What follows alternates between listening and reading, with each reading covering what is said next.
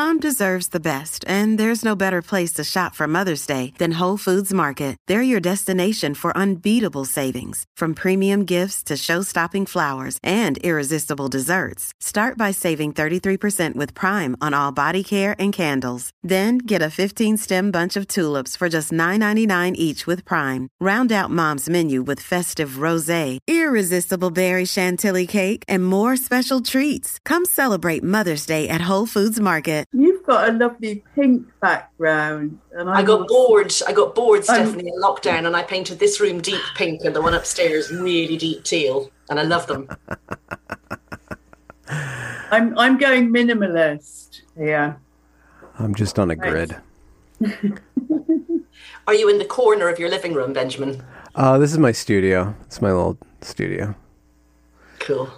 So. Cool, cool. Oh, I know what I forgot to do before sitting down, which is to pick up the copy of the paperback that's out very soon because I want to show you the dedication. Only three copies in existence that I know of, apart from the review copies that have gone out, due out here on May 5th. And two things I want to show you in the front of it. The first is from a lunch I went to a couple of weeks ago that you just may have seen some things about. I handed my own book to J.K. Rowling and said, "Could you could you write it?" so she wrote, "Helen, you were a game changer with Love Always Jo, and I will treasure it forever." And then on the next page, dedicated to Stephanie Davies Arai with admiration and gratitude. So that's what I wanted to show you. I'm thrilled and honoured so you know what? I would like to put you guys in the hot seat and have you introduce each other, so I don't have to do it. Oh, I'm going to go first then because right. I want to tell okay. the world about Stephanie. so when I started to look into this in 2017, Stephanie had already been in this for I think two years at that point, and there was hardly anything out there at the time about this whole gender identity thing or what was happening in schools or what was happening to kids or anything like that. There were maybe three or four people, mostly anonymous, writing. And I think Stephanie was the only person who was writing under her own name. And I think she'd already set up or was about to set up Transgender Trend then. And that was absolutely a game changer here in the UK. Like people abroad look and they say, How come you're TERF Island? You know, how come you guys are getting such traction? How come it's possible to get stories into the paper that aren't just about, you know, sainted trans children and how we should put everybody on puberty blockers and let them all decide what, which sex they want to be when they're 15? The answer is because of Stephanie. So that's my introduction for Stephanie. Uh, thanks, Helen. Um, yeah, so it's 2015 that I set up Transgender Trend. And what I've seen develop since then has been incredible. Um, and Helen started writing pieces just around 2017. It was wrote pieces in, in The Economist, brilliant piece on conversion therapy you wrote, um, and under your own name, of course. And then has produced this book, which I think is, yeah, it's gone wild and it appeals to the layperson. So it's a real documentation of the history of a movement in the UK. Um, so it's a historical record of what's gone on in the UK, which has led us to where we are now. And the brilliant thing about it is that it's accessible to anybody to read. It, it really lays it out very clearly. And so, um, people who don't know about this issue, it's the book to get to, you know, get yourself up to speed on what's happening and why we're seeing um, what we're seeing now in in terms of um, uh, um, male rapists in women's prisons, etc. All of that kind of thing, and people coming to it thinking what's going on. Helen's is the book to get, so it's a really important and groundbreaking book. And it's called Trans. I cannot recall yeah. the subtitle. Trans when ideology meets reality. Yes. Which was my father's suggestion. Um, I got three or four suggestions from people, and my editor chose that one, and I'm very glad because it does sum it up, doesn't it? I mean, I, I, often think of the metaphor of like digging the Channel Tunnel or something. You start at both ends, but at some point you have to meet in the middle. And so you can start at the sex end or you can start at the gender end, but at some point you end up with the body of a child and some decisions to make about the body of that child. Or you end up in a prison with somebody who says he's a woman, but he's just raped somebody you know, or, or all these other situations where you've been saying nice things, but suddenly you hit bedrock reality in the form of people's bodies, in the form of sexual violence, privacy, yeah, biology. And the UK is making, you guys have a lot of cases or lawsuits. I don't know the technical term because all that lawfare stuff kind of lumps together in my head, but there's a lot of kind of groundbreaking work within the law system in the UK.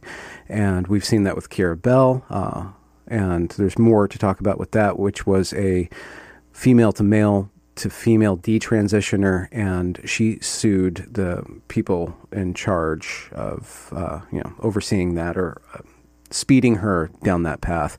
And then there's the other uh, lawsuits around speech codes with uh, Forstater and uh, Allison Bailey as well. I don't know exactly why she is suing um, Stonewall, um, but if if we want to go in that direction, it'd be nice to just kind of understand why do you think that it's UK law that this is playing out in? Uh, what what's particular of UK law, or I guess just the British uh, relationship to society that's using law, and how is that successful? Um, how has it been successful? What are the failings of that? And I mean, Stephanie was very involved with Keira, so I think she should probably start on that.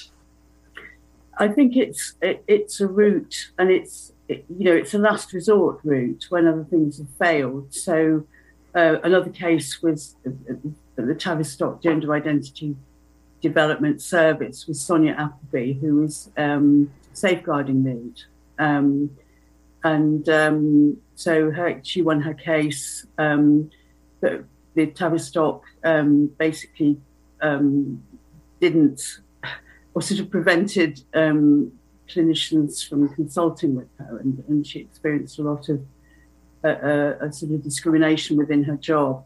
So th- these have all been um, high-profile cases. Um, Safe Schools Alliance um, challenged schools guidance in court um, which didn't go ahead, but it, it, led to the school's guidance being withdrawn.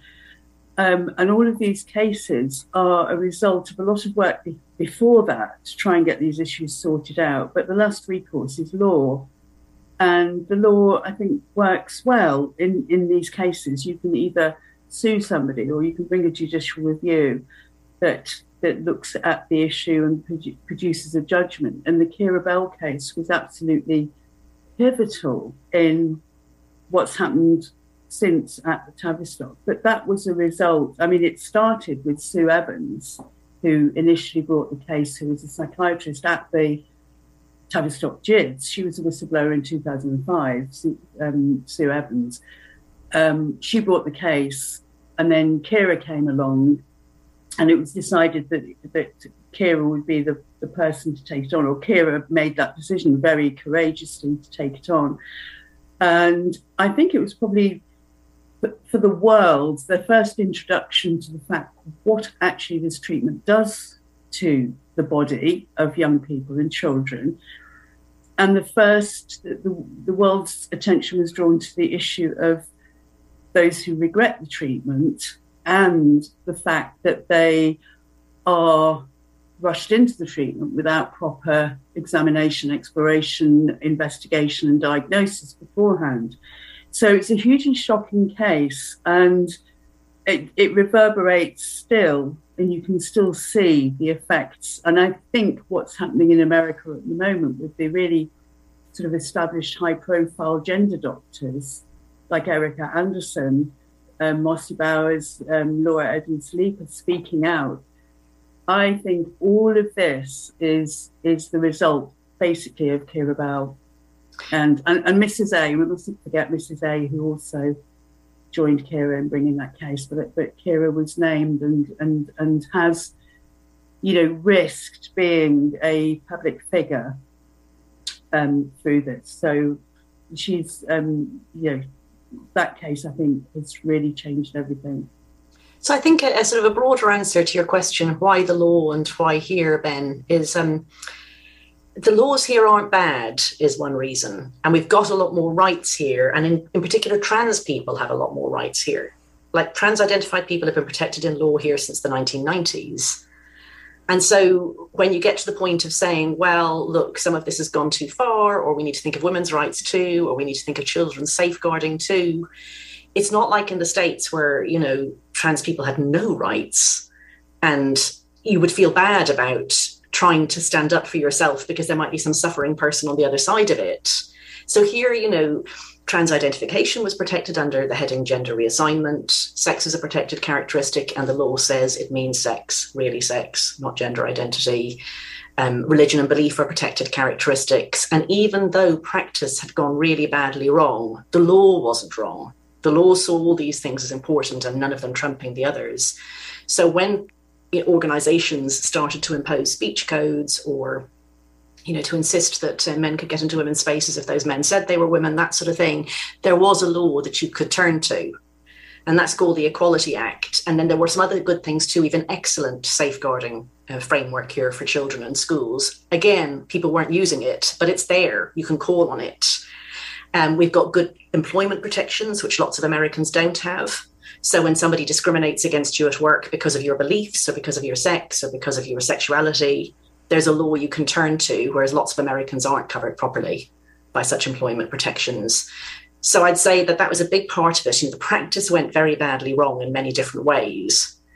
I must say, under influence of Americans and uh, it's not it's not a coincidence that Maya Forstater's uh, employer was a, an American think tank with headquarters in Washington that had just opened a branch in London.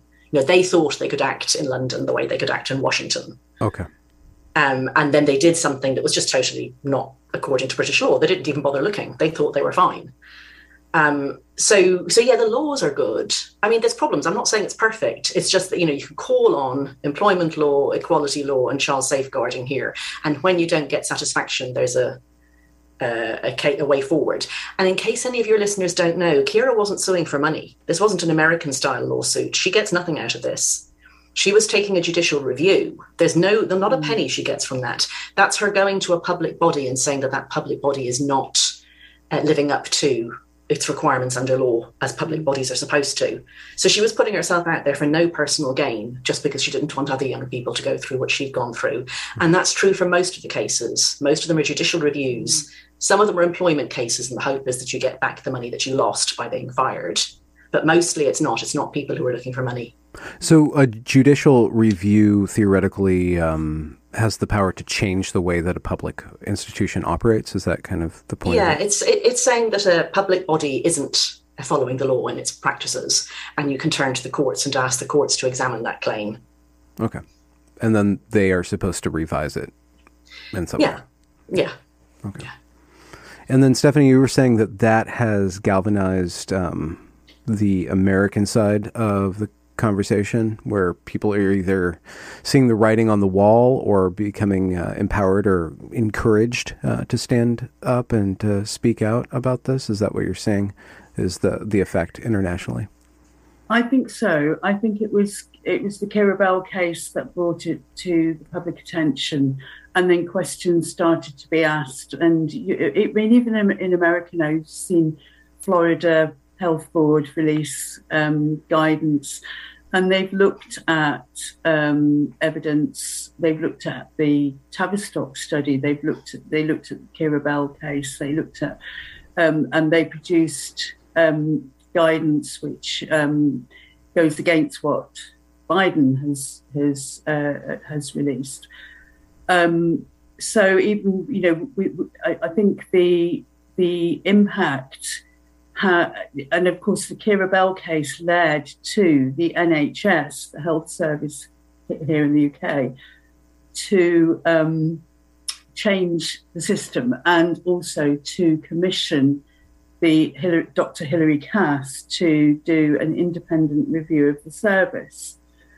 And because that, you know, that's NH, NHS, that's our National Health Service, then that review again is looking at all the evidence. And whenever you find that somebody independent and objective looks at the evidence, then the evidence is really clear that there that there is not enough evidence to support this uh, approach and this treatment pathway for children. Which would be, generally speaking, affirmative or affirmation only.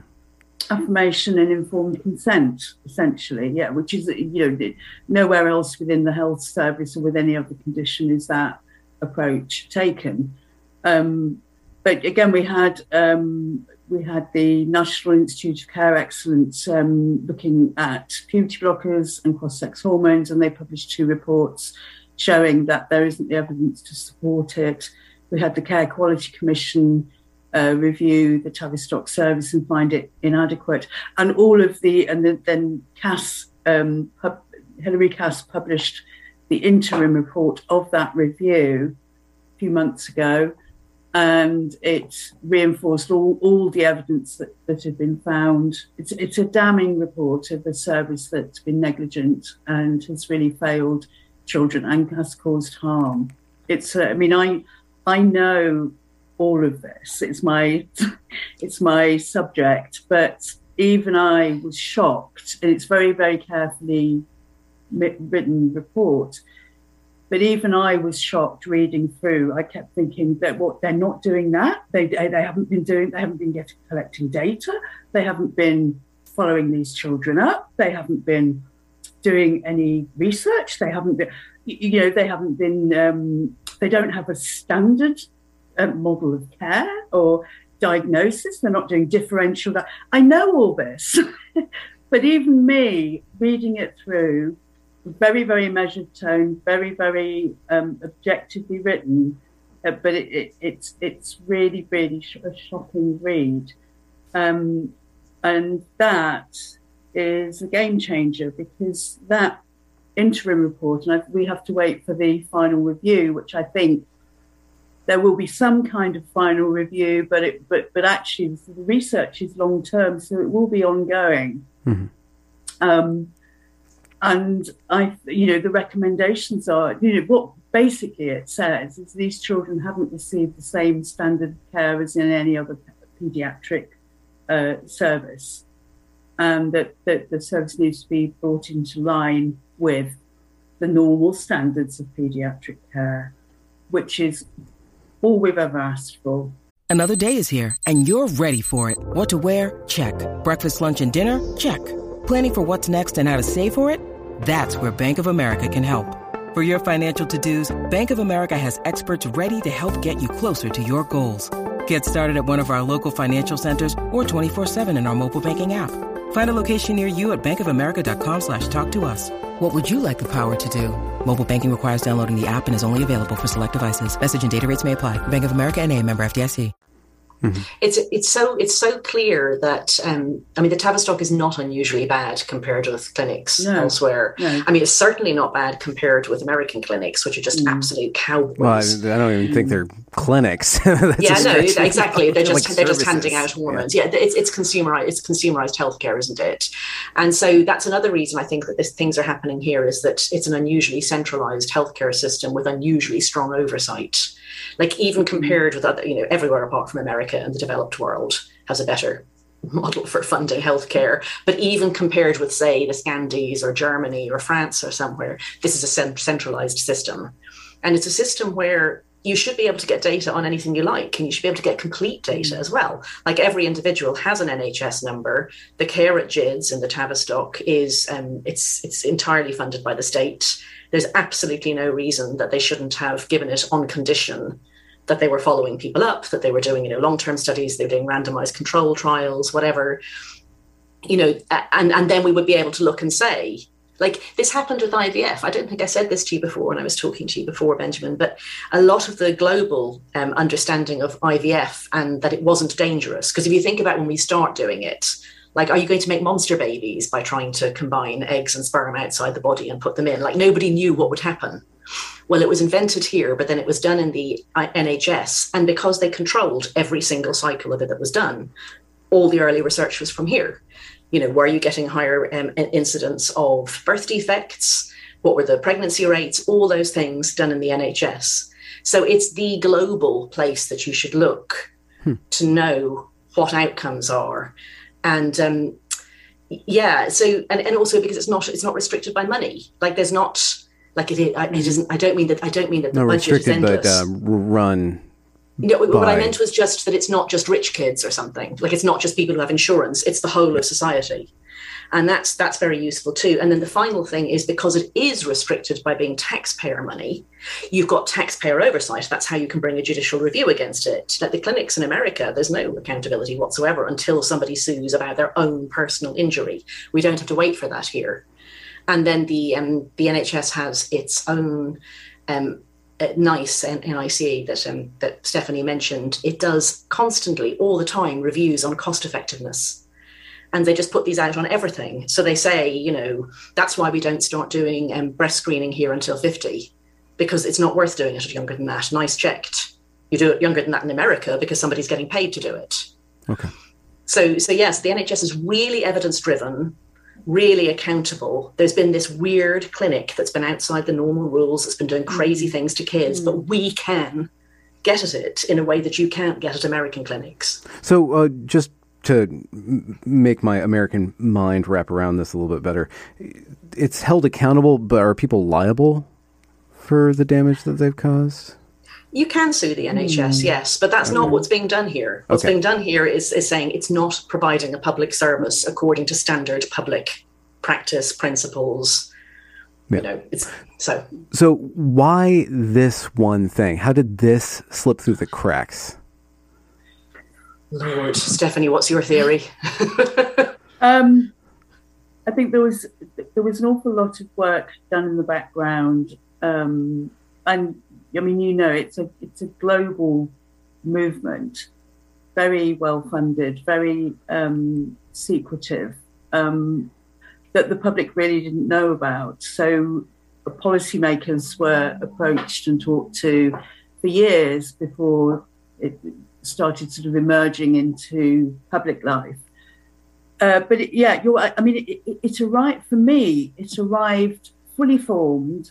Um, so when I started seeing articles about trans children, which was probably around 2012, 13, 12, 2013, suddenly there was a new, you know, there would be a newspaper article about a five year old child in a school, male child who was a girl, a brave child coming out with supportive parents and teachers throwing a party for them and, and trans child.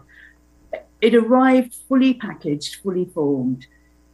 There was no entry point in into it at all. It, it, it, it, was it was it was a done deal. It was all signed, sealed, and delivered, which was immediately rang alarm bells. You know, why, why has this thing suddenly landed? It wasn't here before.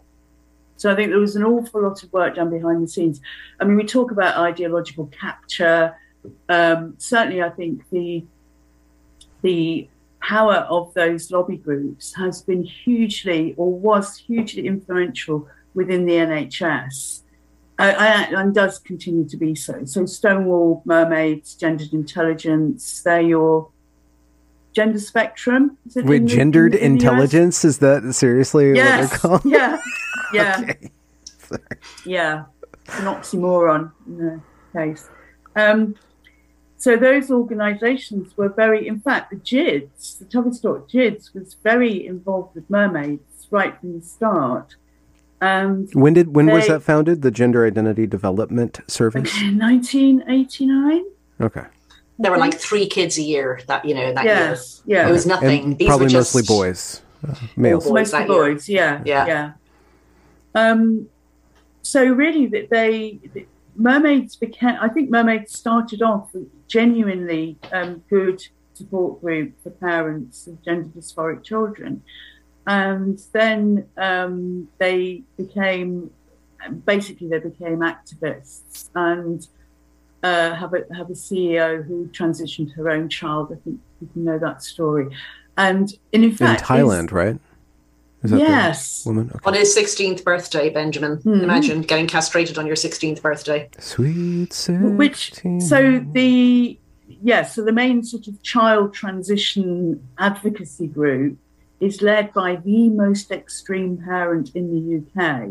Because I think most parents, even if you've fully bought into this, would would, would you know think 16 castration that's not you know I, I, I so so it became they put a lot of pressure on Tavistock to bring down the age that that puberty blockers could be used because previously it was it was at age 16. I think the Tavistock was a service that took children who had suffered gender dysphoria, an extremely rare condition, from early childhood, which was the traditional model, uh, and, and, and, the, and, the cohort on which all our research is based, really.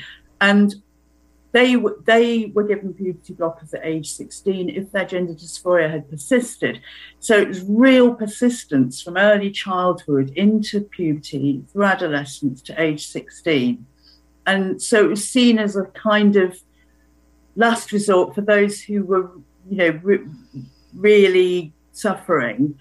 Um, and then um, the it was mermaids that really pressured the Tavistock into doing their early intervention trial, where they started giving puberty blockers to children aged 12 and then reduced the age to Tanner stage two of puberty, which means some 10 year olds. And they did that through advocacy um, or through research? Not through research. No, through pressure and through, I think, a kind of blackmail that parents were having to go to America to get these treatments, and these treatments were available in other countries. And so it was a kind of discrimination against trans kids in this country not to offer it. And lots of, you know, heartrending stories in the media and children mm. turning up at the clinic. I mean, I've talked to people who covered the clinic from back in the 2000s and in the 2000s, what you saw was mostly highly, highly miserable little gender non-conforming boys, little sweethearts, you know, little what you might call effeminate boys, that their mothers didn't know what to do with them. The doctor ended up um, referring them. No, I don't think little boys like that deserve to be put on a path towards castration, but I can sort of see why they thought these little boys were little girls and and then but you would do it slowly. You would see if they you know you'd give them a chance for puberty to work its magic and teach them that they're actually just gay you know? But then parents started to come in having already socially transitioned their children. And then it started being the teenage girls and teenage girls know how to wrap daddy around the little finger. And they're older they're more um, they're better at advocating for themselves. I mean, I mean, I, I, don't mean the negative connotation of the word manipulative. I just mean they know better about how to get what they want. You know, they know what to say. They're looking online. Tumblr had gone crazy. These kids were mm. being fed absolute nonsense online, and they were telling their parents they knew what to say. They were coached online to say, "I'll kill myself," and and Mermaids is there helping families like that with scripts to go into the Tavistock and say my child will kill herself or himself, you know, and yeah, so they just they they they, they crumpled, they crumpled under the pressure. But you know, the, the change has been we, we used to see it as the child had gender dysphoria and that there were various possible out, possible reasons for that, um, from normal childhood phase to previous sexual abuse. You know, was, there was a range of um, known reasons for a child to adopt cross sex identity. And there are known outcomes, and you know, tra- becoming transsexual as an adult was the least likely outcome. But it was seen as a developmental stage. They and children were seen as children first, and children with gender dysphoria. So it's when the language changed to say these are transgender children, it became a political issue, and these children are now politicized and used by, I mean, I've never seen uh, like a civil rights movement or a social justice movement that has targeted children and the youngest children to the extent that this one has. Yeah, I mean, I've it's never it, seen that before. It's the switch from it being a medical condition that, um, you know, it's a developmental stage. And it's strange that this happened at the Tavistock too, because the Tavistock is a clinic which has notably um, relied in its adult service on talking therapy. Like people who are psychiatrists and the rest of the NHS think the Tavistock is where you go to spend 10 years talking about what your mother said to you when you were six, you know? So it's mm. most, most unexpected that mm. this clinic in that institution went so completely off the rails. Like it, it was just operating mm. on its. I think I think part of the reasons they got a, a, big contract from the government to be the national service. So actually, suddenly they became quite a cash cow. Okay. Mm. Yeah. But if you listen to Bernadette Wren, for example, the, the influence of queer theory. So when was uh, Bernadette uh, there, Stephanie? oh, she's been there for, you know, certainly since I've known, been in contact with the clinic. So since 2015. And she's very academic and very, um, so she, you know, it, it, it's, I, I mean, I don't think Polly Carmichael is so academic as Bernadette Wren, but those ideas came into the Tavistock with queer theory ideas, and I think ha- have really taken root. And we've seen that across, you know, everywhere, across academia, across, you know, the whole of society, that the idea of queer theory, you know, queer theory ideas have come in. So sex isn't real, but gender identity is. Um, sex is a social construct, but gender identity isn't. you know, it's, yeah. it's um, so yeah, I, I mean, to me, it's it, it's a ridiculous theory, but it's it, you know, it's to me, it's an ivory tower academic sort of and you and know niche theory. But it makes sense to me society. because watching the humanities be overtaken by critical social mm. justice and uh, yeah. critical theory, it, it's this, the soft sciences have been have folded to this. Um, anti-science but, stuff. But the rest of medicine, I mean, it's going that way now, but it really hadn't as early. I, I rewatched um, uh, an episode of a documentary from 2018. Stephanie will know the one I mean. It was on Channel 4. And it followed two kids, one of whom was a little boy of about eight, and the other was a girl, an autistic girl of maybe 13, mm. 12 or 13. You know the one I mean. And, you know, the parents both go with miserable children to a doctor. The doctor doesn't quite know what to do with this child, but knows that there's a clinic that you should refer the child to. The child gets brought there, and then the things that are said to the parent and the child, they're not medicine, but the parents and the child think they're medicine. Mm. You know, they're talking about things like a gender journey and, um, you know, you, you can see that like the, the, mother of the boy is quite an unsophisticated person, very loving mother, but you're not somebody who put her faith in a professional. And she thinks they're telling her something meaningful and real that's like a diagnosis when they say, you know, your child is a trans girl. Like it's just a little gay boy. And sadly, he's put on the path to puberty blockers. It's just tragic when you watch it.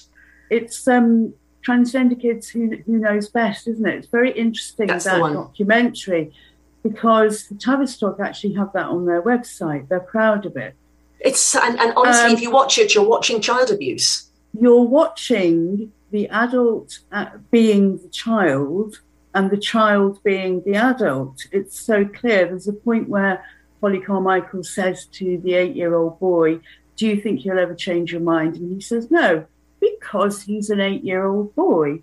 Um, and, and all of the decisions are handed over to this little child, and the adults are all sort of, you know, letting him lead on this experimental uh, treatment that will affect his whole life in, in, in awful ways and and they're allowing this little boy to make those decisions and they're doing um, more than allowing they're lying to him about the decisions yes. he's making as well they're calling him a girl at this point he's got a mm. girl's name they're calling this child this mm. eight-year-old mm. a girl you know this child is wearing a dress boys can wear dresses but that's not why this little boy is wearing a dress and he comes in there's this extraordinary scene where he comes in with his mum to GIDS in London and uh, he says that he um, he wants to have a baby when he grows up. He wants to get pregnant mm. to have a baby. Mm. And there's this sort of silence where neither Polly, the clinician, nor his mum say anything. And he says he's been looking online and he's found that he can do this in Sweden, but he's going to need to get um, a cesarean to get the baby out. And he clearly doesn't understand why. He's been reading something about womb transplants. Now, a grown up, a grown up who sets boundaries for a child, would at that point say, Sweetheart, let me stop you there and talk him through a few yeah. things. And instead, this flies by, and um, Polly says something like, um, Well, it's not quite that simple. And then she says, um, But it's very important to have hope. And this eight year old boy, I, I, mean, I cried watching it when I watched oh. it again a few weeks ago. I actually cried because I watched mm. the moment when this little boy was sterilized and neutered and had his sexual function taken away from him. The moment where, the last moment where someone could have said to him, You know, the way we told you that you could be a girl? We meant that in this kind of grown up, metaphorical way. He thinks they mean it. Mm-hmm. And they were happy to film that. They, they got the cameras in and they put it on their website. they're proud of it. And to me, it's it's an expose. Mm, it's exactly. Dev- devastating expose. Um, you know, things that jump out from it. Why didn't Polly Carmichael, when when the mother was saying, "Why is he like this? Why?" Yes. Oh, we, oh, we don't we know. Don't, we don't really know why some children are like this. Why didn't she tell him? Uh, to tell the mother, well, the most likely outcome is that your son will, will be gay, and most children, around eighty percent do grow out of it. So let's hang on, let's wait. Why did she not give him, give the mother the facts that we yes. know from yes. the research and the evidence? Oh no, we just don't know why some children are transgender. See, that's I mean, what happens know. once you put that label on a child. Yes, you are either yes. transgender yeah. or you are cisgender, and that becomes the new binary. And it's no longer male female it's trans cis it, it, so it, it, changes everything and calling this little boy she mm. you know saying mm. she for this child this child is sitting there an eight year old you know looks like whatever sex you dress them as mm. so look it really looks like a little girl beautiful little girl and now you've got to ask this little girl does she feel strange about her penis you know polly asks she says something like you know how do you feel about down there is the expression I think that's used. And this mm. poor little boy, who everybody is saying is a little girl, of course he's embarrassed to have a penis. He knows mm. little girls don't have penises. Mm. So he says, I, I, don't like to look at it. I don't like to think about it. And she's like, Yeah, you can see her thinking, Yeah, trans. and instead, this is just a child who's been lied mm. to. Hmm. By grown ups. Hey, it's Ryan Reynolds, and I'm here with Keith, co star of my upcoming film, If, only in theaters, May 17th. Do you want to tell people the big news?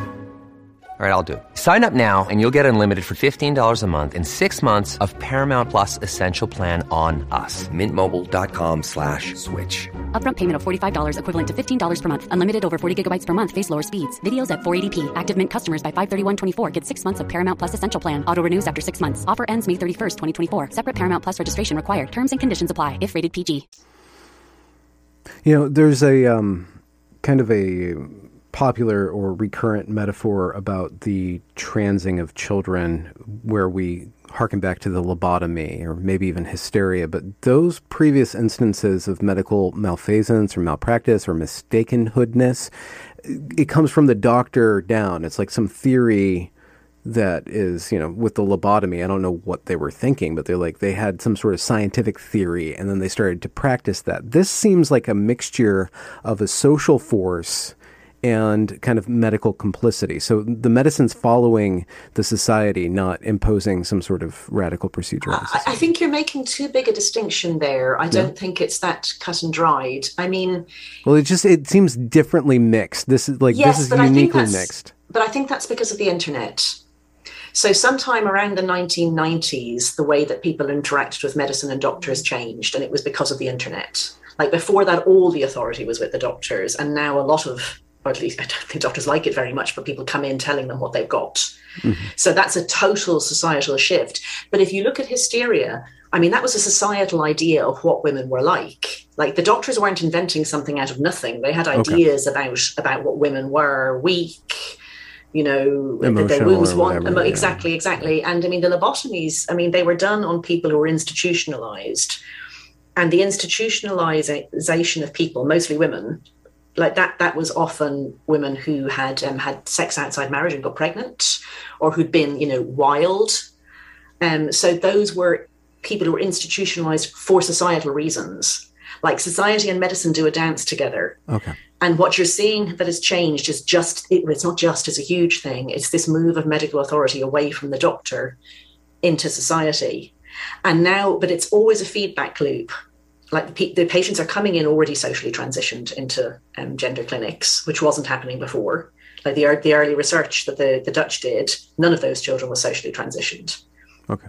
Before they came in. So now they're coming in socially transitioned. But where are they getting those ideas from? Okay, from the internet and so on, but it's given legitimacy by doctors. So the two of them are cycling around each other, feeding each other and speeding up faster and faster until we've got to this crazy point where we think a three year old who's obviously a boy could really be a girl just because he likes pink. And they're and, colluding. It's collusion. Yeah.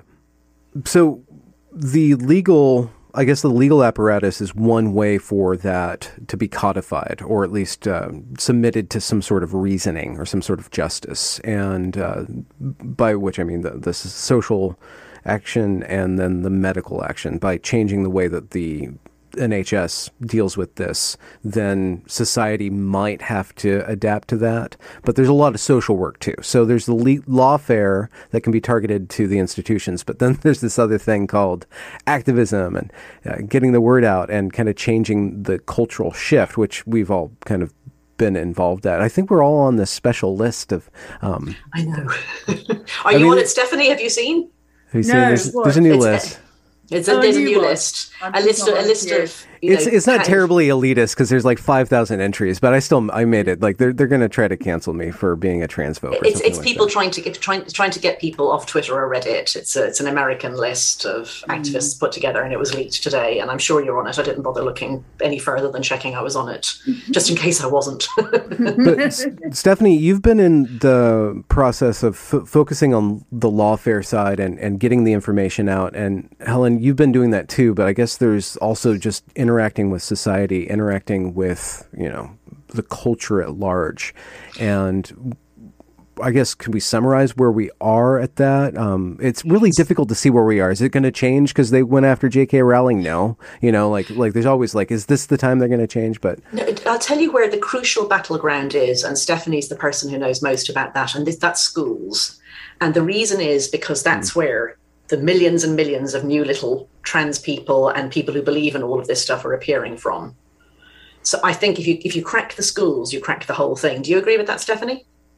Yeah, it's why I've always worked on schools because this is where children are taught that they have a gender identity and everything that that we saw going on on the internet, all of the indoctrination across the internet is now in schools. So what children are learning on TikTok, it used to be Tumblr, now it's TikTok, I think in Discord and YouTube, is being re- reinforced and taught to them as fact in schools. So the schools guidance, the resources that come in under diversity and inclusion or anti-bullying, and they're all um, uh, um, promoting this idea of, of gender identity and so children are being indoctrinated in schools into this new religion, this new faith, because it has no scientific backing. Um, so that that area and, and what's happening in the UK at the moment is that the Department for Education is working on and will produce national schools guidance on this issue. And it's uh, very, um, yeah, we got high hopes of, of what they will produce.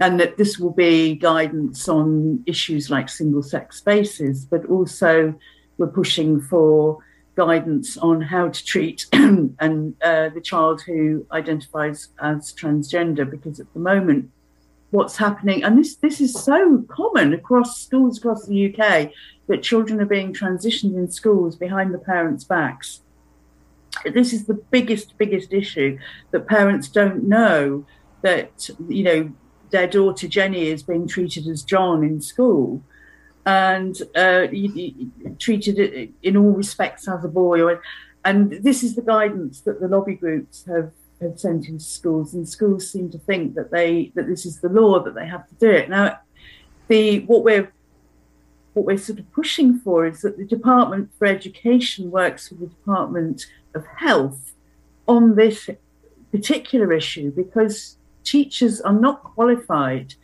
to socially transition a child, which is a really serious psychological intervention into that child's development.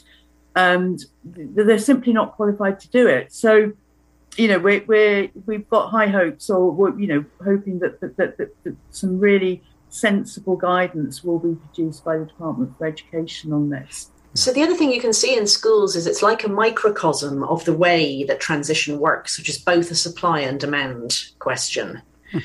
So the supply is the ideology, like it it creates a desire in people's heads. And the demand is like the maybe I've got them the wrong way around. Like, but it's it's got two sides to it. Is what I'm trying to say. So you've got somebody who gets an idea from somewhere, whether that's TikTok or it used to be Tumblr or it's in their classes, and that idea is that there is this thing, gender identity, and they're told to think about themselves and ask themselves, how do I feel and what am I? And am I demi boy? Am I fluid? Am I what? Mm-hmm. You know, a, a, thought that just would not have occurred to anyone 20 years ago. You just wouldn't mm-hmm. have mm. bothered. You'd have got on with it and been whatever sort of boy or girl you were. But then you see that thought is no use if you're then not accommodated in that identity. So if you imagine a child comes into school and says, um, so the analogy that the uh, the campaigners use, use is that you wouldn't tell parents if a child was gay necessarily.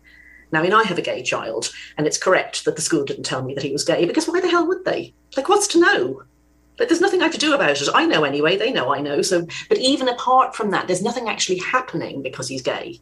That's not the same as when a child says that they're trans. What they mean is, let me wear the other uniform, call me what I'm not, force all the other children and teachers to call me what I'm not, let me go into the wrong toilets, let me go into the wrong changing room, let me play sport on the other team.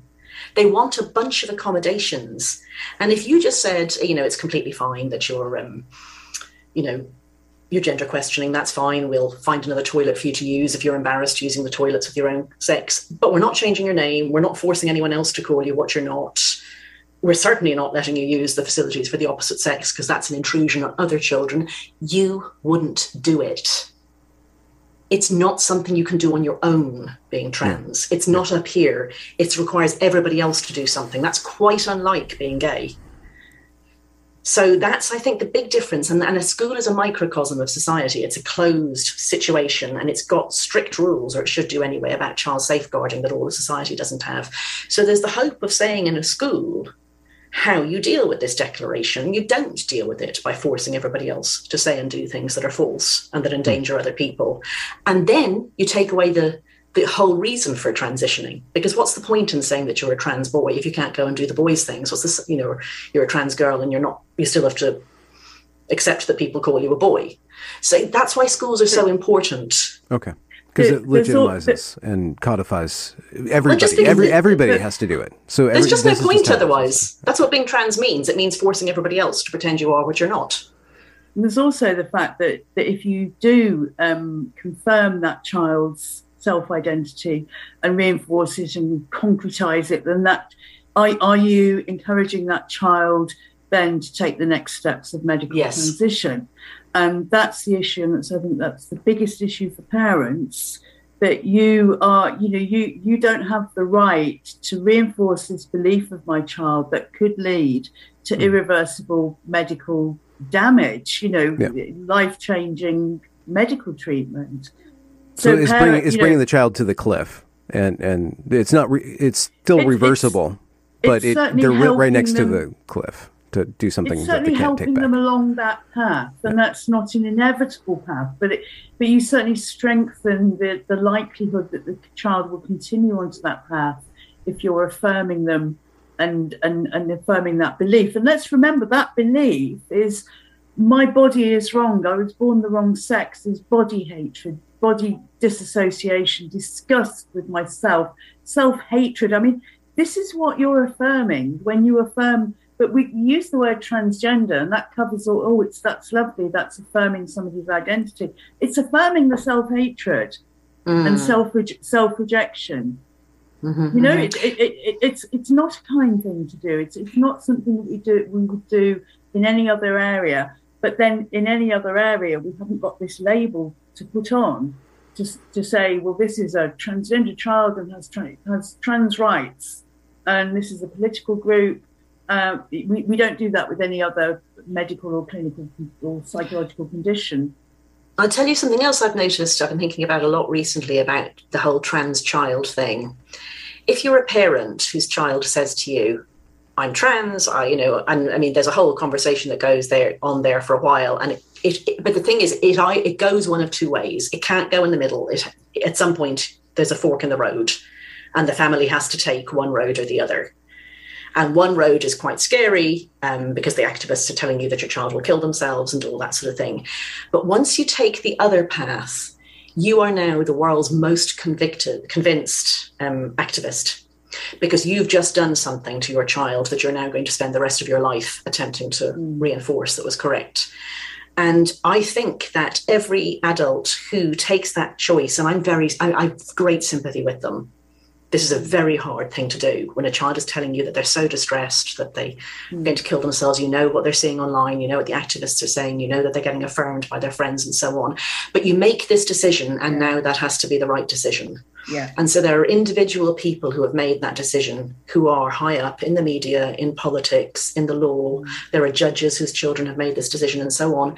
Every one of those is an activist of a type we have literally never seen in history. Mm Mm. They are more committed to their cause than the great civil rights heroes, than the suffragettes, because they have put their child on a path that must be right. Mm. And they're going to spend the rest of their life trying to make sure it was right. And that means silencing people like me and Stephanie. Mm. It means trying to get us fired. It means, you know, trying to fundraise to take down um, you know, the Keira Bell ruling, that sort of thing. And also that it, it, percolates out into a whole organization because if there's one person in an organization who is known to have a trans child, the whole organization is scared to talk about it. So I'm, I'm learning that this is happening in a lot of newsrooms. That there's one journalist who has a trans child, and now the whole newsroom can't cover this topic properly. The whole newspaper, the whole TV station, the whole radio station, total silence because they don't want to upset this one person. And so, therefore, on it goes. Mm-hmm. There's a lot there. I mean, which brings up a, a really interesting um, question that I ask a lot of the women that I've interviewed about this because it, when you see the change in language happening with uh, birthing person, menstruator, and being getting to disassociate the female body from the concept of woman uh, and all the richness and complexity and difficulty of that concept, um, it is a lot of women driving this. It, it, it, it's at once misogynistic, but at the same time, it's women who are driving this, these female run organizations, um, and these mothers of trans children. So it's, it, it's a real mix. There's something about the trans idea, the trans kid, that captures the imagination and the heart. There is. There really of, is of mothers and and women. Um, well, you, it's the, you have to make this decision. Okay. And as a mother, there's a moment I think when you break maybe, and you think I, I can't do this anymore. I can't have my child suffer. I can't keep saying to my child they're wrong. I have to go along with it.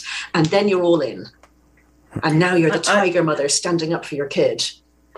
And I think you know historically, uh, mothers are blamed for for what goes you know problems of the children and in this area, I think it's the same as any other area. You know, parents want a diagnosis, they want certainty, and they want the diagnosis because then it's not their fault. Yes. And, and and I think that's stronger in mothers. You know, partly because the connection is is stronger, uh, but also because mothers are the ones that get blamed. And so you say, "Oh, my child is a trans child. It wasn't my fault. This distress I did not cause."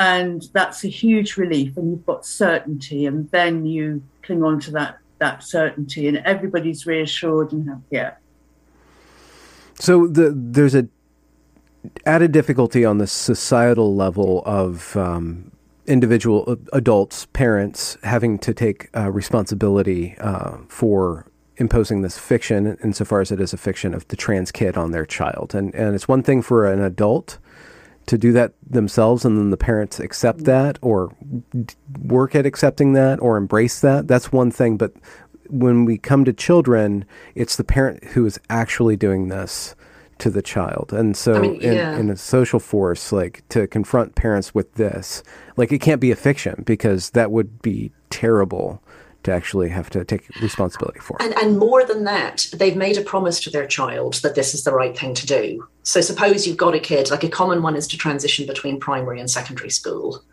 Um, like when you move school, when you move to high school. Okay. Yeah. So you leave behind the boy and you turn up as a girl, or vice versa, right? And a parent, you know, a parent may be doing this with absolutely the best intentions and told by clinicians or whatever they've read online that this is reversible. This is just a social transition. But we know that that leads like a, an escalator that you've stepped onto to other things. But the thing is, that is a promise that requires society to deliver. You've told your child it's possible to change sex in some sense. like maybe gender, whatever. The whole of society has to play along. Otherwise, you have screwed your child over royally. You've said to them, you can turn up and they'll accept you as a boy. What if they don't? What if four years down the line, some absolute bitches in England manage to get the law upheld? And we go back to having single sex spaces that mean single sex spaces. The parents mm. who transitioned their children six, you know, four years ago what the hell are they to say to their daughter, who they told four years ago that she can be presented as a son? And now she can't. They have to fight against us. They have to try to make it so that the world is what they promised their child the world would be. Look, Bumble knows you're exhausted by dating. All the must not take yourself too seriously and 6 1 since that matters. And what do I even say other than hey? well, that's why they're introducing an all new Bumble with exciting features to make compatibility easier, starting the chat better, and dating safer. They've changed, so you don't have to. Download the new Bumble now. And so, yeah, they're they're very formidable enemies. but there, and there's another level to that. The the the fact that I mean, children, and I include teenagers, adolescents in that, really do believe that they can make this change, that they can change. They can, yes. from a girl, grow up to be a man, or a boy grow up to be a woman. And um, if you listen to the stories of the transitioners, I know you've done about 35 interviews, haven't you, Benjamin, with detransitioners? And I was just hearing a story today about a, a, a man, and there seem to be more men detransitioning now and speaking out. Um, and you know, who, who's in his 20s and uh, without a penis and has the rest of his life to live. And you think, and when, when you hear the stories of how these constructed genitalia don't work and, uh, you know, vaginal atrophy, painful sex, no sexual res- uh, uh, uh response, it, it, you know, the sort of for women, the hysterectomy, the oophorectomy down the line, uh, none of this, none of, you know, this is real. This is real and, life and, even and you have to expand it because missing your genitals doesn't mean that you just don't have genitals. Your entire body is integrated mm. to be a mm. sexually reproducing mm. or uh, mm. organism. So the loss of orgasm, we're like, well, okay, well, sucks to be you, but like, there's all these other things that are going on uh, that the the endocrine system relies on itself and has evolved mm-hmm. to have mm-hmm. this thing. So the the impact of that is tremendous and, and long reaching. And I, and I think, you know, children and adolescents don't have anything, and this is not about maturity, it's about life stage and life experience. They don't have anything other than a really quite superficial idea of what it is to be an adult man or an adult woman. And superficially, they may be able to operate in the world where people maybe they pass and people accept them as a man or a woman. When you get to fertility, um, giving birth, um, sex, long term relationships, that is when reality hits. And those are critical, so important for our for our lives, for our happiness. Um, for most people, that are searching for a lifetime partner, do want to have children someday. Uh, so all all the issues where it's not just about appearance, superficial appearance, it's about real biology, fail completely fail, and those are the important things. So that you know, no child can have any idea about what the reality is of living as hmm. a transsexual in the world. Hmm.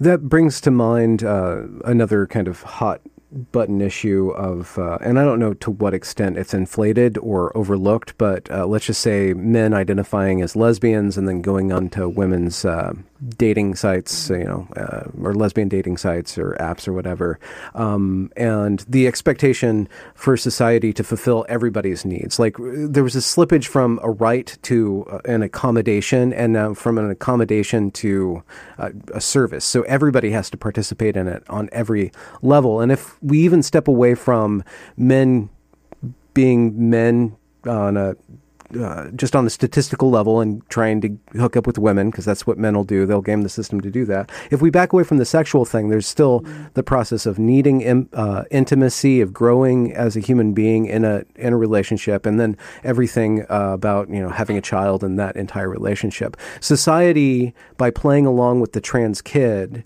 is creating this huge void that it cannot fulfill.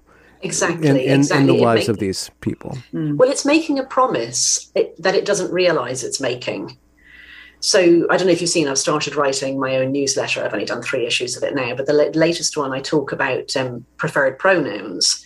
And even people who understand that there's something serious happening here and that there's something serious happening in gender clinics and you know all of mm. that stuff, they think the preferred pronouns is just a nice accommodation. It's just politeness. But once you say that a man is a woman, she, her, it becomes very hard to argue that that man shouldn't use woman's spaces, isn't a lesbian if he's sexually attracted towards women, any of those things. You've given away the farm before you even start the negotiation. You didn't know the nego- there was even a negotiation here. You just thought you were being polite but it's over. And now you've got to claw things back. And it's like that when a child says, I'd be very much happier, you know, I feel like I'm really a boy, I feel like I'm really a girl. And for whatever reason, whether it's society at large or because the parents look up for flawed research or because a clinician tells them or whatever, the family make this step thinking, thinking that they're just accommodating something, that they're just helping in that instant. And they don't realize they've given away the farm at that moment and they don't think through all the things that that's going to mean. Like if this female body is a man, mm-hmm. it's going to be a man without a functioning penis. It's going to be a man without, you know, who's going to be reliant on testosterone. It's going to be a man who's small and weak, a man who can't impregnate anybody. Like you don't think these things through. And, you know, it's squeamishness about kids and sex too. And I mean, I don't want to say the phrase kids and sex, but what I mean is you're looking at a 10 year old, you're putting them on puberty blockers, you're foreclosing them having yeah. a good sex yeah. life in the future. But you feel squeamish thinking about that when you look at a cute little 10 year old. So it's easier to just kind of not talk about it or to say that it's not appropriate at this age to talk about it. It's not. That's why you don't sterilize them. It's mm. not appropriate. They're too young to make that choice. That's why it's not appropriate to talk about it. But yeah, you think you're making an accommodation and you realize that everything has gone. Yeah. You're, you're shaping the possibility that are yes. available to that human being, like the, the entire potential of the yeah. human being. Yeah. Lifetime. Lifetime. I really liked listening to um, you, you, you, sitting quietly and letting Carole Hooven interview Helena Kerschner. As you know, I messaged Ben afterwards, Stephanie, to say there's hardly any interviewers who are as good as him because he just shuts up when people are saying good stuff. you know, other people wouldn't do that. If I were an interviewer, I would have been interrupting the whole time and ruining it. But I was completely fascinated by Carole's explanation of why Helena's voice hadn't dropped so much. And I mean, basically, what it is, Stephanie, is that when a teenage boy his his vocal his um his windpipe widens, his um, Adam's apple drops, and his vocal cords thicken. But when a girl takes testosterone when she's older, all that can happen is the vocal cords thicken. The other two things can't happen. So you just get left with this kind of froggy, sort of slightly thick sounding voice that's not like a man's voice. And I was telling friends about this yesterday, and I was saying, Do you know what? It's sex. Sex is everywhere in your body. It's a sexed body. You can't mess around like this. You can't just give a woman hormones and pretend that she's a man. Every bloody bit of her is a woman. Hmm. This might be a shallow point, and I don't know why I'm bringing it up, but um, when we say about accommodations, because entering into this conversation, as we all have, we have made connections with other people, and some of those people happen to have transitioned or identify as a, you know, they say I'm a biological male, but I am a female. Do you accommodate that? Some some uh, some ideological, uh, some some people's view on this uh, entire debate is that a man will always have the he pronoun. Um, and I kind of try to be polite. It's just, it's an interesting thing. I know it's kind of shallow because there is that slippage. So trying to respect somebody like Corinna Cohn or Blair White or Buck Angel who are not trying to force uh, me to do anything uh, other than just try to understand them and respect them for their being. I can accommodate that linguistic term, even though my brain's always kind of like, okay, I'll do through that one extra hoop for you. Um, so I'm just wondering if if I know that's the shallowest part of this debate. I, I think I come down the same place as you, basically. I think it's I think it's a critical part of, of this debate actually that causes real um, problems because, as you say, there are some. I think you know, you kind of want to be polite to the ones who don't demand it, you know, and um, you don't want to hurt people's feelings. I, I, I get round it by trying not to use pronouns at all because I feel no matter how, you know, whether somebody's not demanding it of me, it's grammar.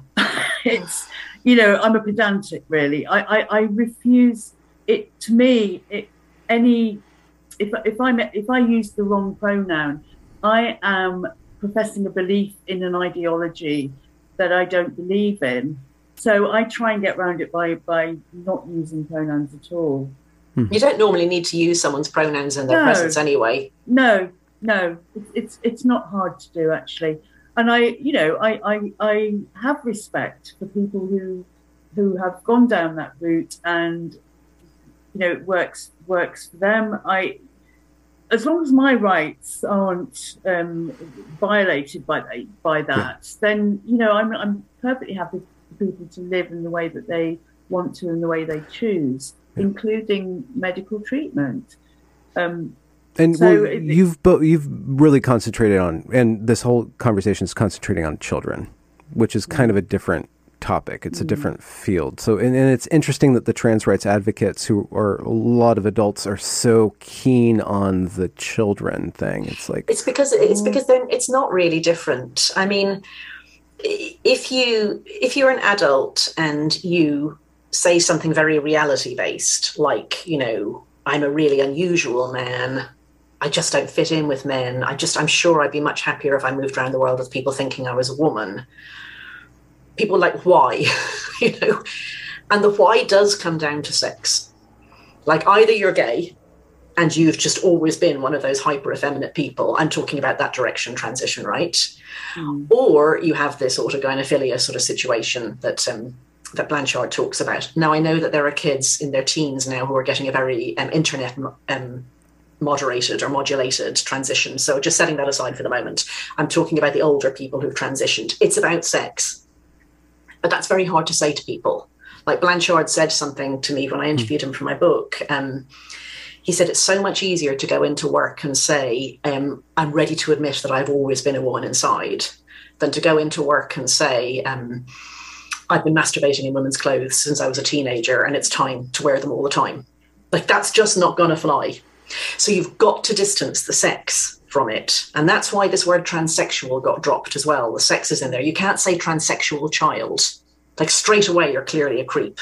Mm. So transgender, this gender thing, that's nothing to do with sex. They even say it's nothing to do with sex, and that's bullshit. Most women are feminine, most men are masculine. The people who are the opposite are mostly gay. So obviously there's a connection. Obviously people vary, but there is a connection between gender performance and sex. So it's a lie, straight up even apart from this idiotic idea of gender identity, it's a lie. But now you've got something you can say is separate from sex, and now you can say that children have it. Now it's really separate from sex. It's just okay. something innate. So the children are a um, they're a necessary sacrifice. You know, it's not separate. For... Yes. Okay. Okay. It's not nice, is it? Uh, yeah, no, it it's fraught. that that's one thing. It's fraught, and um, one emerging uh, dialogue. So I we brought up the detrans interviews that I've done, and it's taken a long time to find the males and to bring them out. And the males have a different set of issues. It's really interesting because it does come back down to sex again. There was a uh, detrans awareness day. Uh, symphony, uh, no, symposium put on by uh, Stella O'Malley and Genspect, and there was just a bunch of detransitioners telling their stories, and the women had one set of issues, well, more or less, you know, like, the, but there were kind of women's issues, and the boys had other issues, and you could already sense the tension, and like we can't, they can't actually help each other. Like the men actually need their own space, and mm. and it's the like men. It's, it's like gays and lesbians, Benjamin. They've very little in common they they don't belong on a flag together without some, well, I mean, some think, blows coming. You know, gay men get beaten up in the street. They get HIV. You know, they get harassed as little boys by homophobic dads and so on. Lesbians have a totally separate set of issues. Mm. Mm-hmm. You know, they just they they're actually just men, men and women are different. Yeah. Yeah. It's kind of what we're saying here. Profound, yeah. So I'm just I'm I'm looking at the field, the um, the activism field, and seeing how it was populated at the beginning by a lot of uh, you know staunch feminists or women, basically as adult women, and there's really interesting psychology about that. Um, one of my guests, pardon me if you're you're one of the guests, but one of my guests said that women were standing up to this because they've lived in their bodies, they've given birth, and they have such a direct connection to the reality of sex. And, even taking away the, the social realities and your perception on those, it's just there's such an embodiedness um, to, to the woman's process of life, of development, and of giving birth and stuff. So that's why they have a key into this. Um, going uh, fighting against the transgender ideology and calling it not real because they from their own lived experience and all the things that they have to do in reality with their bodies it drives it. But because the the conversation was populated by women there's not a lot of space for the men for the detrans men and for men's groups to form around uh, regulating uh, autogynephilia not regulating it but just speaking about it and figuring out uh, if somebody has that really strongly then how do we we sp- speak about that that. And there's in, inherent um, tension between uh, speaking with a feminist. Like, there's no way that those two people are going to like actually. It's going to be very difficult for them to actually have a productive conversation. Um, so I'm just wondering because I know that both of you are not really ideologically motivated. You're, I mean, you're both very fact based. It's not like you guys have a specifically feminist agenda, even though I know that you guys have opinions on that matter. That's not why you're in this fight. It's not motivating you. So you're kind of.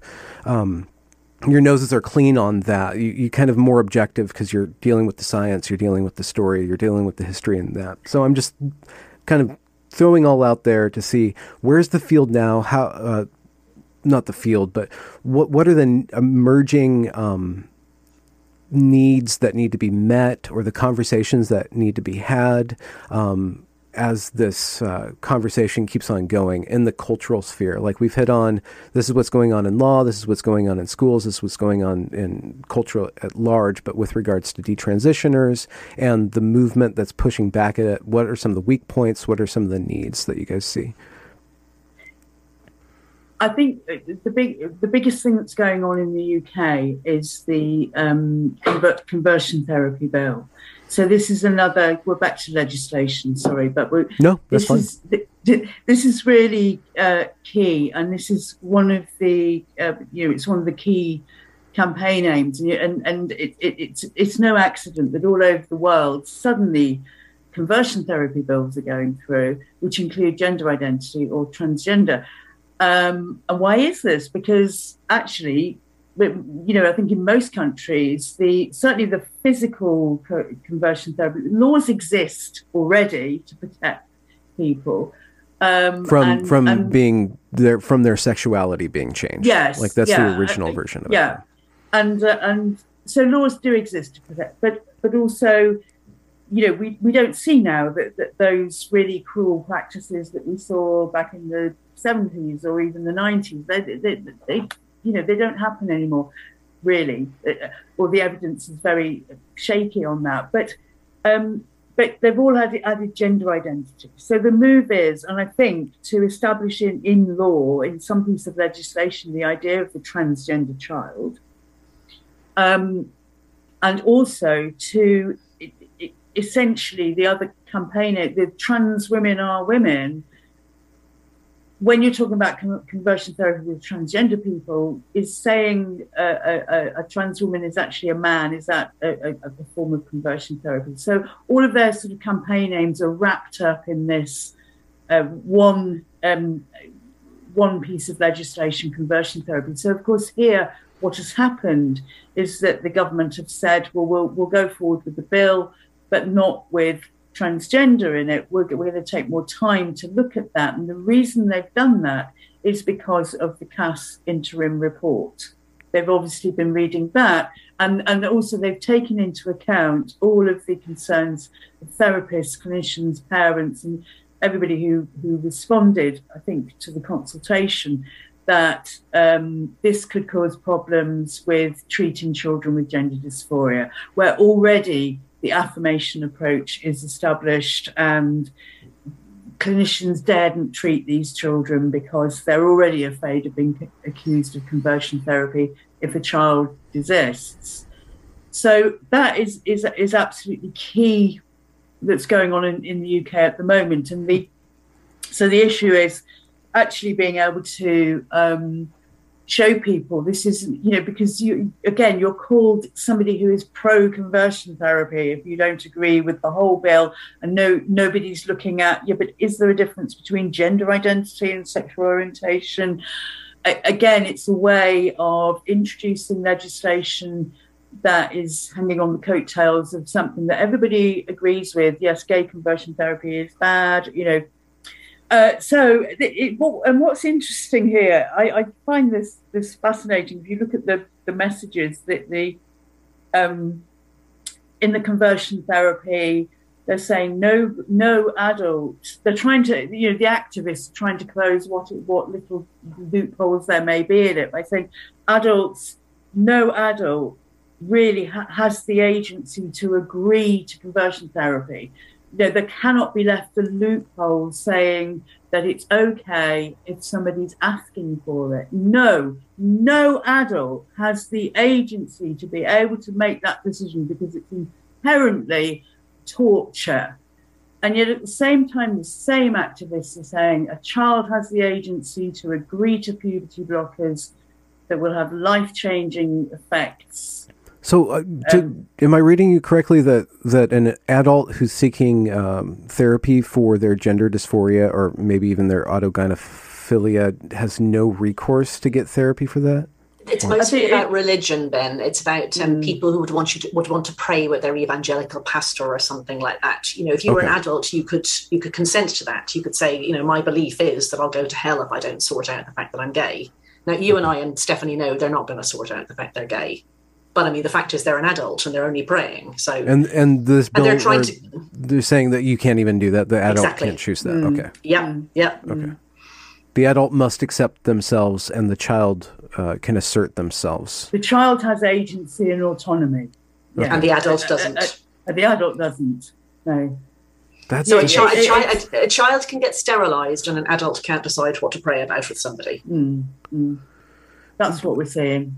And are you guys aware of why Canada would go as far as it has? Because it's kind of like it's more well, it's kind of like us, kind of like you. It's this kind no, of weird it's, kind of. It's, it's, it's like Democratic America without Republican America. Okay, there's no pushback. Mm. Yeah, I mean, to me, it seems extremely simple. You know, they've just they've just got a bunch of crazy Democratic Americans with no crazy Republican Americans occasionally telling them something different.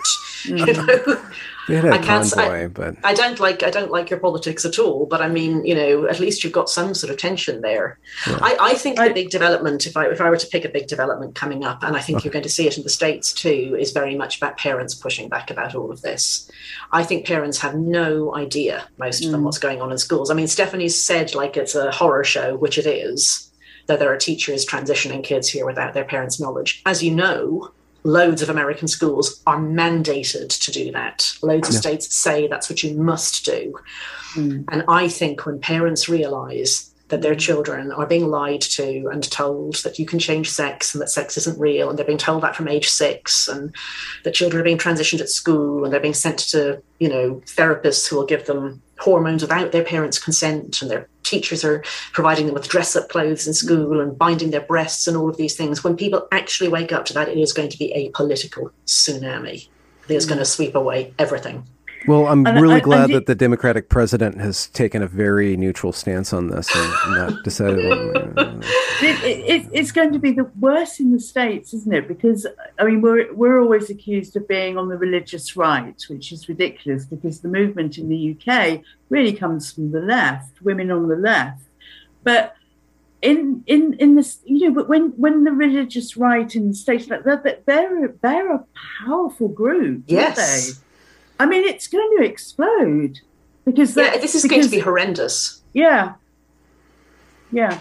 I really don't understand why. Uh, I was being sarcastic about Biden buying no, this particular farm. I don't yeah, we, know why we, they've done it. And uh, Psaki, uh, his press secretary. Uh, so I was I was speaking with uh, one of your cohort, uh, the brilliant Denise of 4thWaveNow about oh, this. That was so good. Uh, about yes. why why would they go all in? I'm like, well, either they they have no worries about the election, or they are completely blind to the reality of it. either they're completely bought into this transgender ideology. We're going to protect mm-hmm. trans kids, whatever that means, or they they don't expect any sort of blowback or any blowback they can already figure out somehow through shady dealings. But when I, I saw I, that I, video of Psaki, Psaki, she was actually crying. It's this really yeah. weird kind of mixture of performative and actual emotion about protecting mm-hmm. the children. So she was mm-hmm. dredging up her motherhood, you know, powers, but mm-hmm. at the same time, you could kind of see there's a cognitive dissonance in the administration. They've really bought into this for whatever reason. Maybe Biden's trying to make trans kids the you know gay marriage, you know, to, yeah. to one up mm. Obama. I don't know, but I, I think you're leaving out the power of you know epistemic bubbles. Like you know when you when you especially in something that's as reality denying denying as this. So when you've got um when you're in an epistemic bubble, I only realized this recently. It's not just that you're not hearing alternative views; it's that you're getting more and more extreme because there's nothing, there's no no external mm. input. There's no self correction in it. You know, you just go. Well, they, they cast out any critic. They cast out yeah. anybody. But uh, but it's not that just that you stay there all happy in your own little bubble. The bubble goes completely mad, and in this bubble in particular, it's so reality denying. Like if you say. If you say that we aren't even sexed bodies, which I think is what you were referring to, I think either Stephanie or I could have been the people who said it to you. We certainly would agree. You know, both of us have grown babies inside of ourselves, and that teaches you something about us not being machines. Um, but when you've denied that entirely and you've acted as if people are just, you know, floating gender identities attached to, I don't know, some sort of robot, you haven't even just got the anchor of the physical, biological reality of bodies to keep you tethered. Mm. So who knows where you could go? You could go into any sort of wild headspace and you're not hearing anything from outside because you've just written it off as being, you know, the Heritage Foundation or mm-hmm. QAnon or something like that. I mean, I wouldn't be surprised if they go even much madder than they have already. Oh, really? Okay. Yeah, and but the same on the other side. That QAnon that, that explains QAnon yeah. and um, you know all that conspiracy theory. They've gone clinically insane because they're hearing nothing from outside their mad bubble that's got nothing to do with reality and is just spiraling into insanity further. Hmm. And so you've got two groups. Hmm. And once you enter, then you have an investment, and then you yes. have your narrative, and then you have your identity, and all it, it, it, all builds up, doesn't it? And I think there's, you know, to me, I I, I, I watch people speak, and I think you, you genuinely believe this, but you're, you, I, I think at, at heart you know it can't be true, and so you're even more strongly um, attached to it. Yes, and, it's a special sort of belief. it's. A very, very, very strong faith. And that's why it books no evidence. I mean, faith doesn't need evidence. And this is why it's so dangerous within the healthcare system, which should be based on evidence only.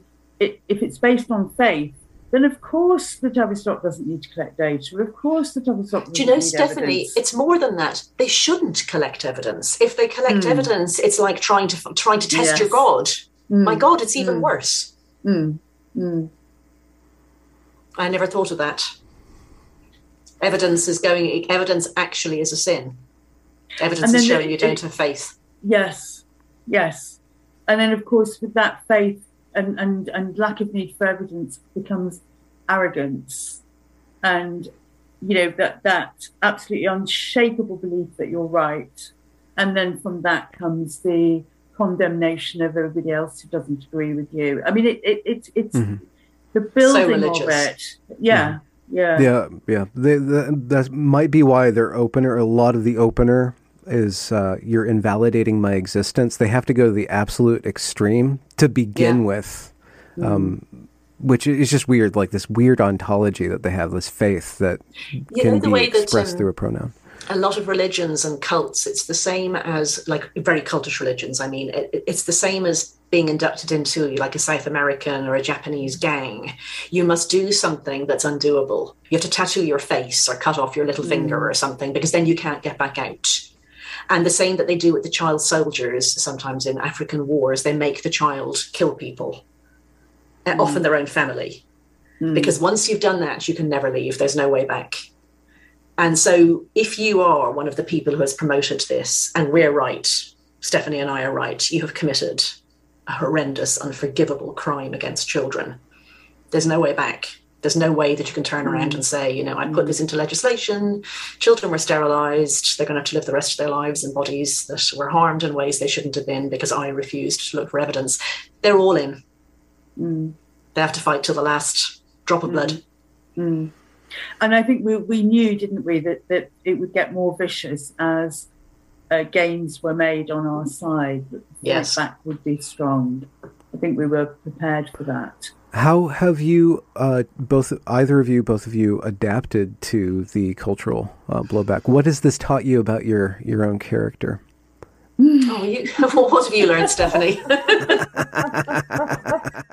So yeah, but there have been many times along the way where I think, why am I doing this? This is just, you know, and I think when it comes down to it, in the end, always, one, I have to be able to look at myself in the mirror, and if I wasn't, I know what's happening. You know, the the, the tragedy for me was that I saw it, um, and having seen it, um, there was there was no way I could not do something about it.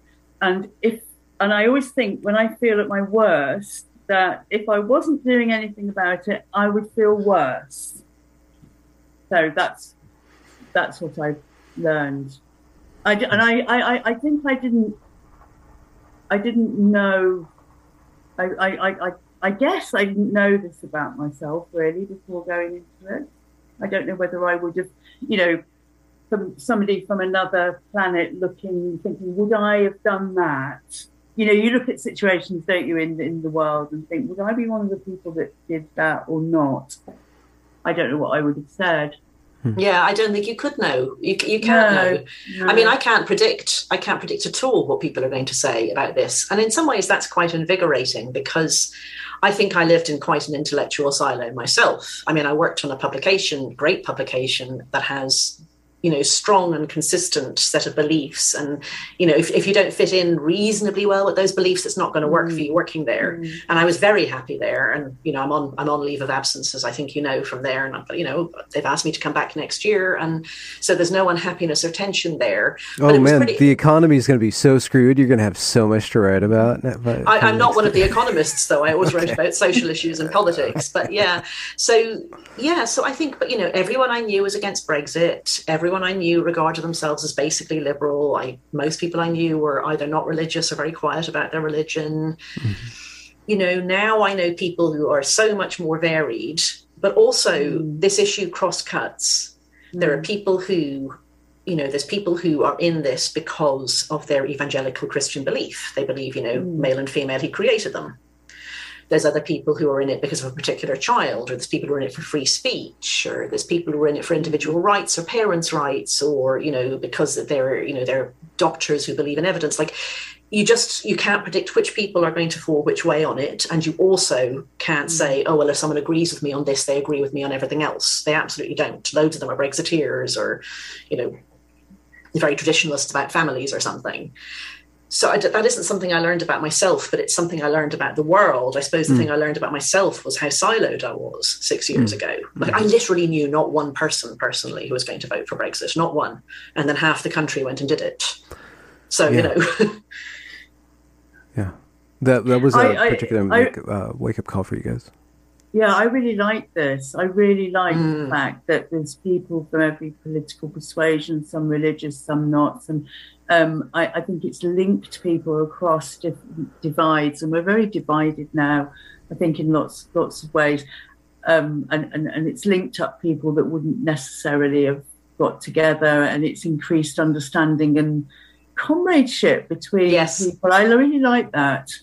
Yes, I know. I mean, I, well, one of our, our friends, one of our dear friends, um, you know, who was setting up one of these groups, I won't say which one, rang me and said, Helen, you know, I think that we should be socialist.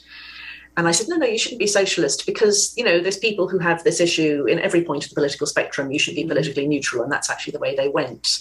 And then she and I saw each other at dinner a couple of months ago. And after she'd had a few glasses of wine, she leaned across the table and she said, Helen, I've wanted to know this for ages. Are you a Tory? I'm politically non-aligned. You know, I've never ever identified with any party. No. But I just thought, you know, and, and I mean, you know, one of the other groups they put out their statements and that they say things like the abolition of the family is one of their goals. Mm. And, mm. and mm. more than half the women I now know are lesbians. You know, it just yeah. group of people I would never have met otherwise, which is fantastic. So I mm. guess I, I, guess I mm. didn't know how sort of set in my ways I had got and how limited my thinking was. That's been good.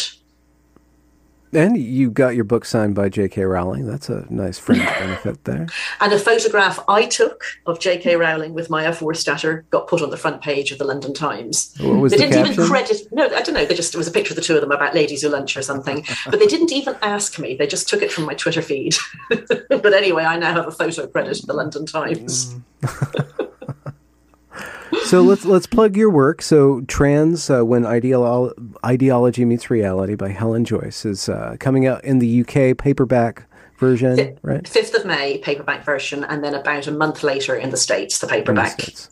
Yeah, yeah, and it's Excellent. got a new a new forward and afterward. So okay. I've written about what it's been like the past year as a forward, and I've updated some of the most and consequential moving stories in the afterward. Mm-hmm. Um, dedication to Stephanie, which I think is uh, more than merited um, because she's the person who, uh, as, as, Stephanie said at an event that we were both at recently, she said, I think of it as my book.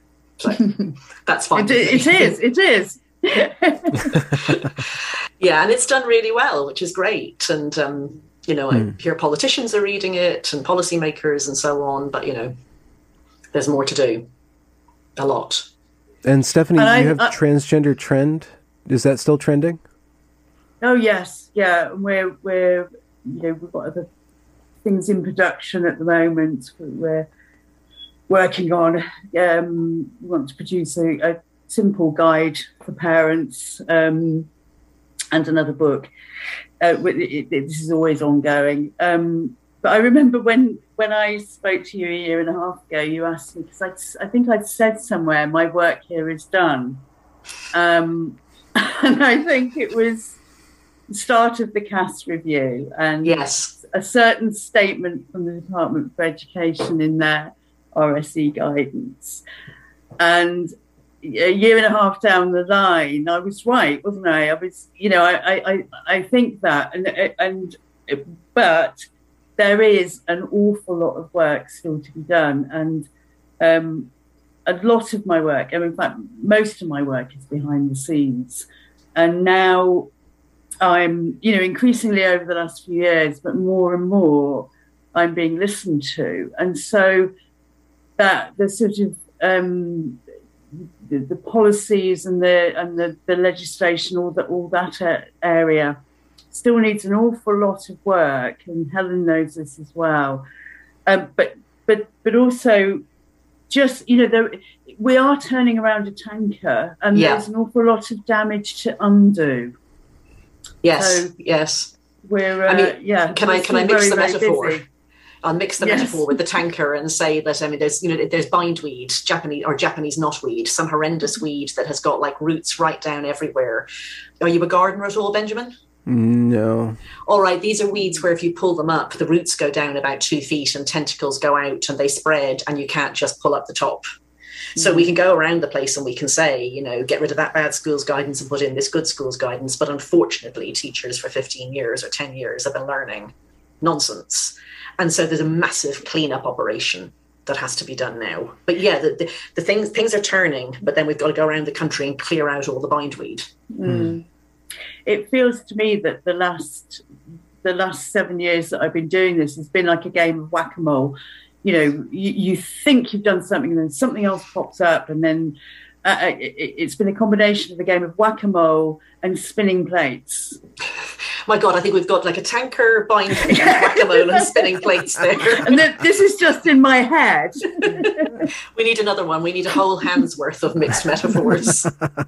well, we just have a metaphor fluid pinky. Yeah. Okay. there we go. Okay. Yeah. Opposed, yeah. One. It's a spectrum. It's a spectrum of, yes, of metaphors. like everything.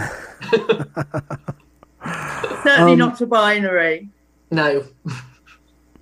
Well, I I just want to thank you both for all of the work that you've done and for allowing me to uh, learn so much from you and for you know speaking with each other now too. So just I completely honored to be honored, uh, just thought of highly or marginally by you guys. So thank you. Benjamin, there wasn't anyone else. I'm joking. You've been going on the circuit. Yeah, no, well, thank you for doing all that you're doing. And I mean, in particular, the detransitioner interviews. Mm. And we moved on from your point about the boys. You know, I do care about the boys, and I do see that there's mm. no um, there's no ideological. I just uh, it's not ready that I just I just wanted to put that in into this interview uh, just to put it out there anybody that's listening to this that, that yes. the boys are a different problem and they need some mm. space mm. and and and there uh, not there isn't a respect. movement like feminism no. to take them into under its under its um, well no we we have fascism um I, that's what us men have you know it's either fascism or, or oh don't say that I've two I've two lovely I know but I've two lovely sons and I want the world to be nice for them too and I want you know mm. good things for them yeah, yeah but you're I, doing great work yeah, fantastic work. Um, and and there are so many people now doing fantastic. I mean, you've been at it yeah. for years, Benjamin. I know, yeah. but but so many more people. Um, a lot of organizations. And really fantastic people. Yeah. You know, you just feel well. This is in safe hands. You know, it, it's it, how much the landscape has changed since I started. It's just phenomenal. Um, and I'm I'm so in awe of the people who are taking this forward. Um, people like you, Helen, like Maya Forstater, like um, Allison Bailey. Like I, am going to miss out loads of people here. I should have started making a list, but you know there are. The thing you, you know, say, I, Stephanie, I, I is you know who you are. you all know who you are, and, and and so you know there are those who were there at the start, um, and and then those who are taking it on now, and to to watch that progress has been a, real honour. Actually, I, I just love everybody who's doing something in this area in their different ways, from their different different political persuasions or different beliefs. I just think everybody is is doing such a fantastic job and Benjamin is the chronicle, chronicler of it all. Yes, yeah. I know. You've really documented this whole story.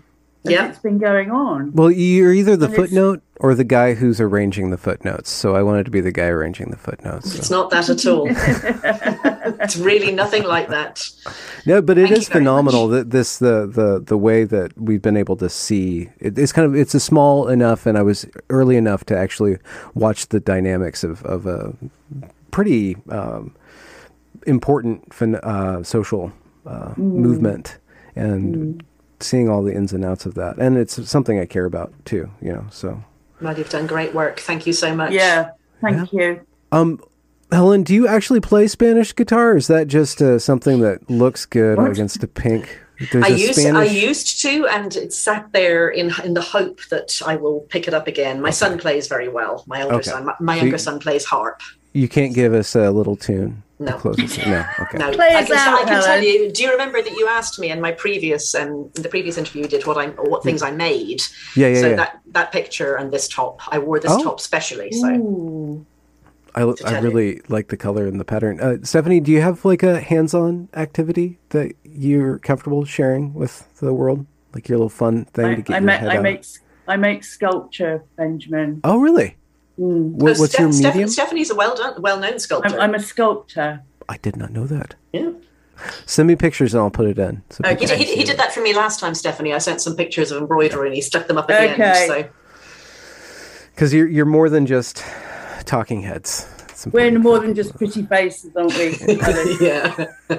we leave that to Benjamin. Yeah. Oh. Yes. okay.